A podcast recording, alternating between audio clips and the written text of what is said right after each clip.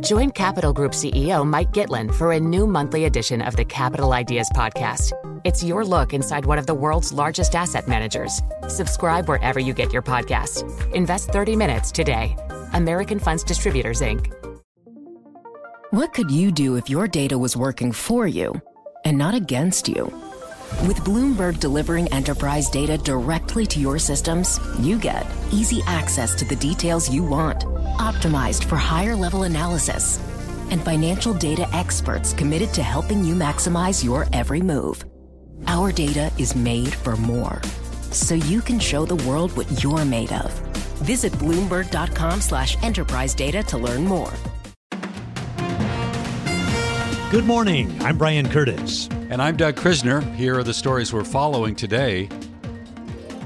A powerful earthquake hit northwestern Japan over the weekend, followed by more than 50 aftershocks.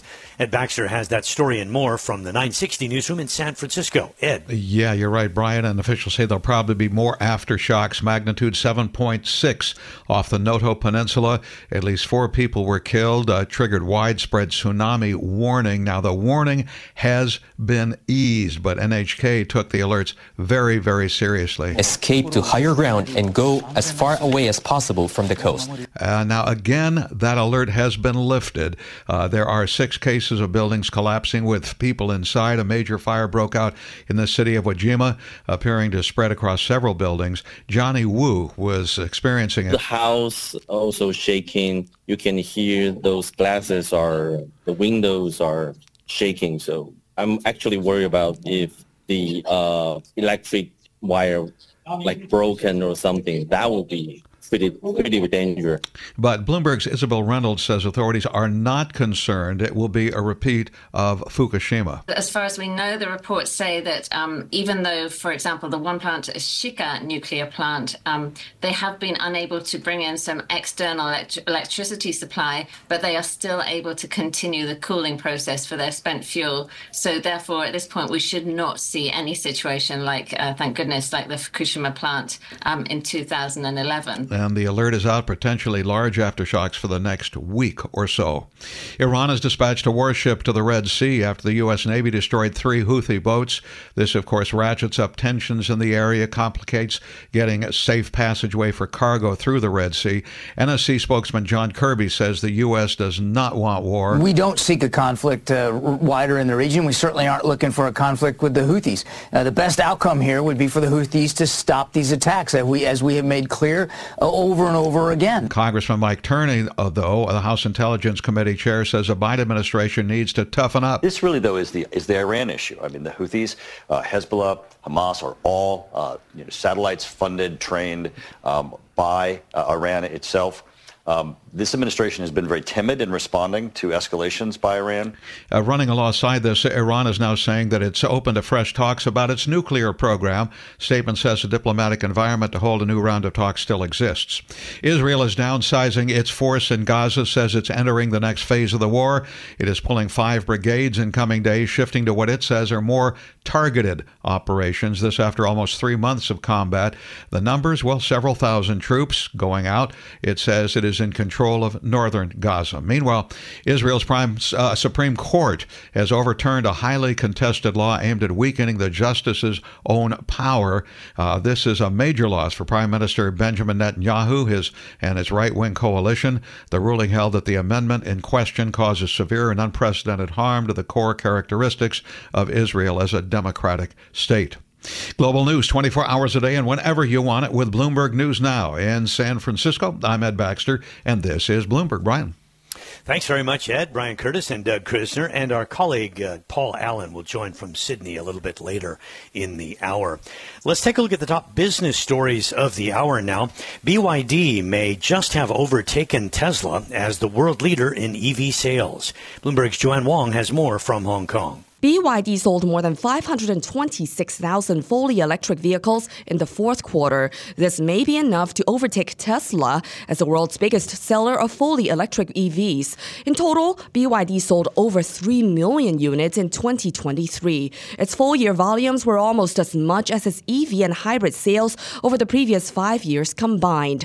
The rapid growth has put BYD into the top 10 ranking of global car sales for the first time. Tesla will need a record showing to maintain its number one status when it unveils sales figures on Tuesday. In Hong Kong, Joanne Wong, Bloomberg Radio. Well, speaking of Tesla, tomorrow we are expected to get an announcement on another record year in terms of delivery. We have that story from Bloomberg's Denise Pellegrini. The Austin based EV maker is estimated to have handed over almost 483,200 vehicles in the fourth quarter, according to analysts surveyed by Bloomberg. And that would mean Tesla probably exceeded its goal to deliver a record 1.8 million cars last year. This would be thanks in large part due to die-hard Elon Musk fans and tech savvy early adopters. The record, though, is just a fraction of what Toyota or General Motors normally sell, meaning for its next phase of growth, Tesla has to win over everyday buyers who primarily select vehicles based on more mundane qualities, things like price or ease of use. Denise Pellegrini, Bloomberg Radio. So both companies are likely with a record, but sales of EVs in the United States could lose some speed now after the government issued new rules for a tax credit. Bloomberg's Sarah Livesey has more. New rules from the Biden administration take effect today, and they reduce the number of EV models eligible for a $7,500 consumer tax credit. The total number is now 13. That's down from about two dozen. Under the new rules, vehicles using battery components from Chinese manufacturers don't qualify for the credit. In 2025, restrictions are set to expand to include suppliers of raw battery materials, including lithium and nickel. The U.S. Treasury Department has been coordinating closely with automakers on the new restrictions. Tesla's Model Y and Ford's F 150 Lightning pickup are among the vehicles still eligible. I'm Sarah Livesey, Bloomberg Radio.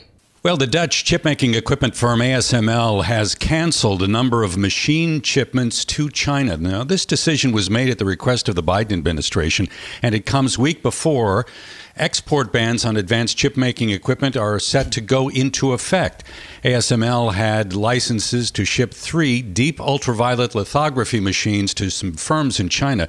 Now, those licenses are active until later this month when Dutch export restrictions are to take full effect.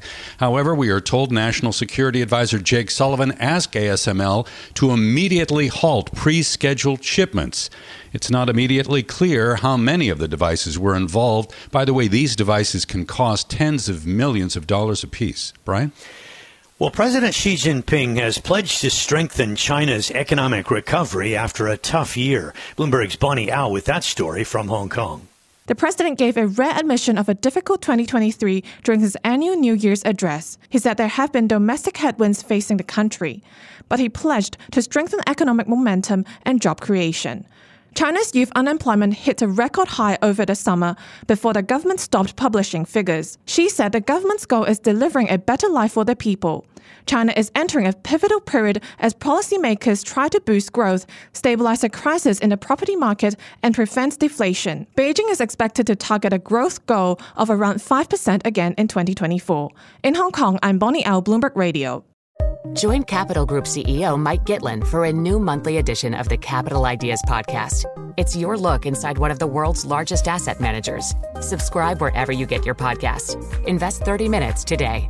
American Funds Distributors, Inc. Hi, I'm Ron Kruszewski, Chairman and CEO of Stifel. Financial advisors, if you're not growing your practice, you're losing market share. Stifel is a growing entrepreneurial, advisor centric firm built for successful advisors like you. Imagine having the resources of the largest wirehouses and the support of the boutique shops, but none of the bureaucracy to get in the way of you serving your clients. At Stifel, it's your business, your book, your clients. I always tell the advisors we're recruiting, I want you to come to Stifel and double or triple your business. Most of them laugh and shake their heads, but I'm serious. Don't take it from me. Take it from Stifel's number one finish in JD Power's 2023 U.S. Financial Advisor Satisfaction Study. So there's a reason why 148 financial advisors joined Stifel last year. Come join us and find out why Stifel is the firm where success meets success. Visit www.choosestifel.com. Stifel Nicolaus and Company Incorporated, member SIPC and NYSE. Mark Matthews joins us now, head of Asia Research at Julius Baer, joining Paul Allen in Sydney and me, Brian Curtis. Mark, thanks very much for taking out the time uh, right near the holiday to be with us. So, investors are wrestling with a kind of equity conundrum at the moment. The S&P 500 up 26% in 2023, but it was down a similar amount in 2022. So, we're either up a lot or we've gone nowhere in two years it makes it a little tricky to frame that. How do we frame it? Well, Brian, I think we could look at technicals or we could look at fundamentals. And on the technical side, if we assume the S&P does manage to rise more than half a percent in the next few days, which I think it will, and make a new high, uh, then we can just look back in history and see what happened after the S&P made a new high after, you know, a long time of not being at a new high. And so we have data on that going back to 1950. There were 14 times when the S&P uh, made a new high after not having had one for the previous year. And in 13 out of those 14 times, it was up uh, both uh, three months later and 12 months later, and returns of 5% and uh, 12 uh, 15% respectively. So the one time that didn't work was the global financial crisis in 2008. I think, barring a recession, um, those technicals uh, stand us in good stead. And then just the other thing quickly on fundamentals, we're looking for earnings growth in the S&P of about uh, 10% this year and next year. Uh, the consensus looks for a similar number. And um, if that's achievable, uh, I just feel the combination of those two things uh, makes it very difficult for the market to go down.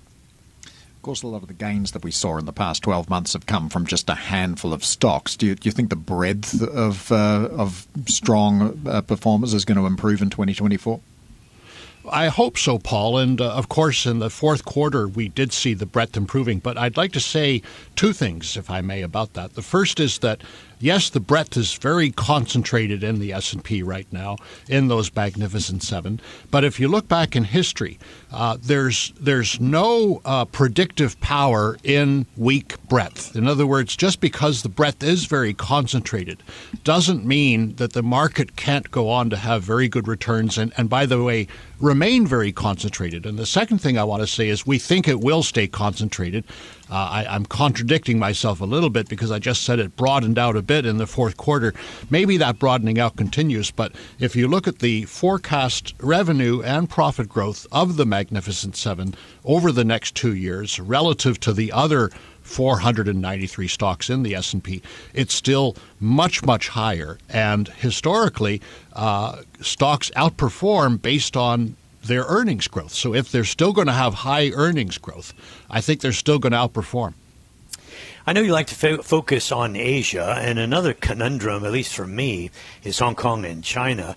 The valuations are quite low. The performance has been really kind of stinky over the past uh, couple of years, really.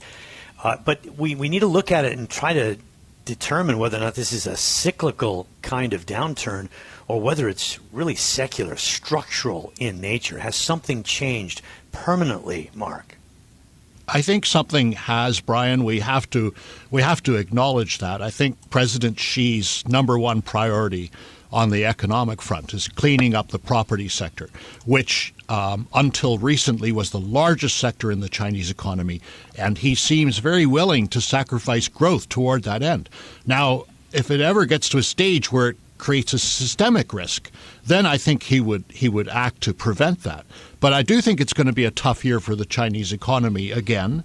Now, having said that, to my mind, in Asia, uh, there is one fantastic way to play the Fed cutting interest rates. It is Hong Kong property. You rightly mentioned Hong Kong's been through, uh, you know, stinky few years. Let me just put a number on stinky.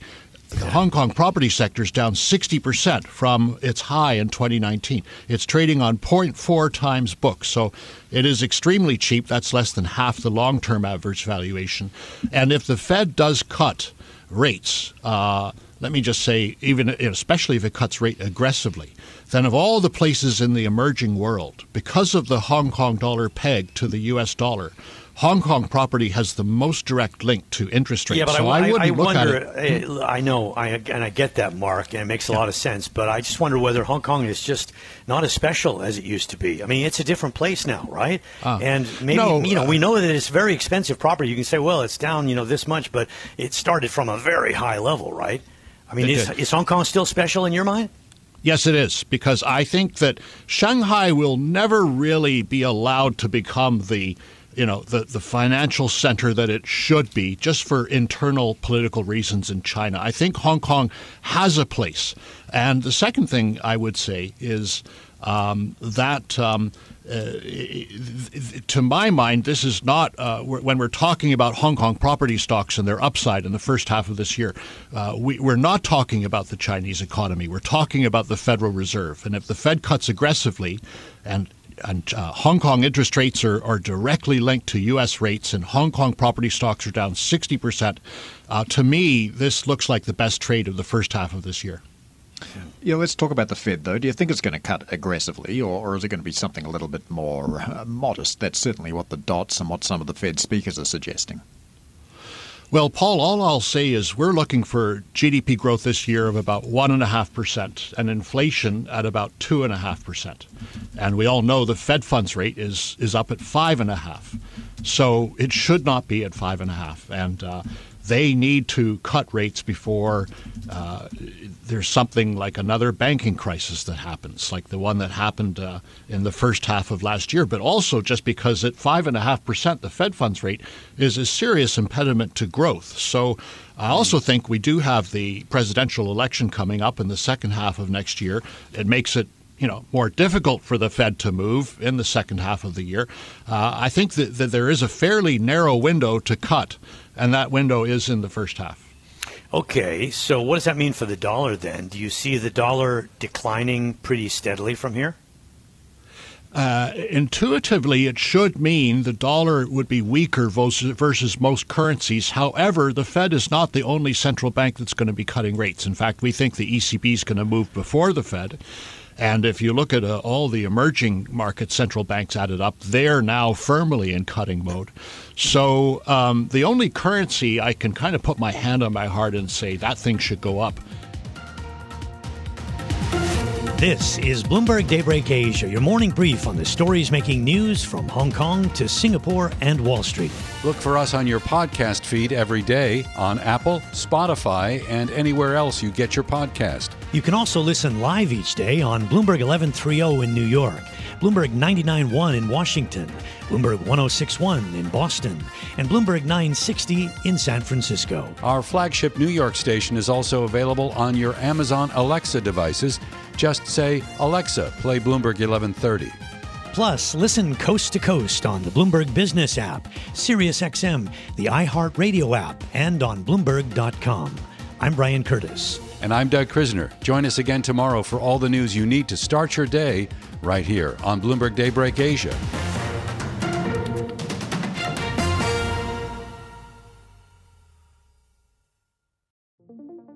What could you do if your data was working for you and not against you? With Bloomberg delivering enterprise data directly to your systems, you get easy access to the details you want, optimized for higher level analysis, and financial data experts committed to helping you maximize your every move. Our data is made for more, so you can show the world what you're made of. Visit Bloomberg.com slash enterprise data to learn more.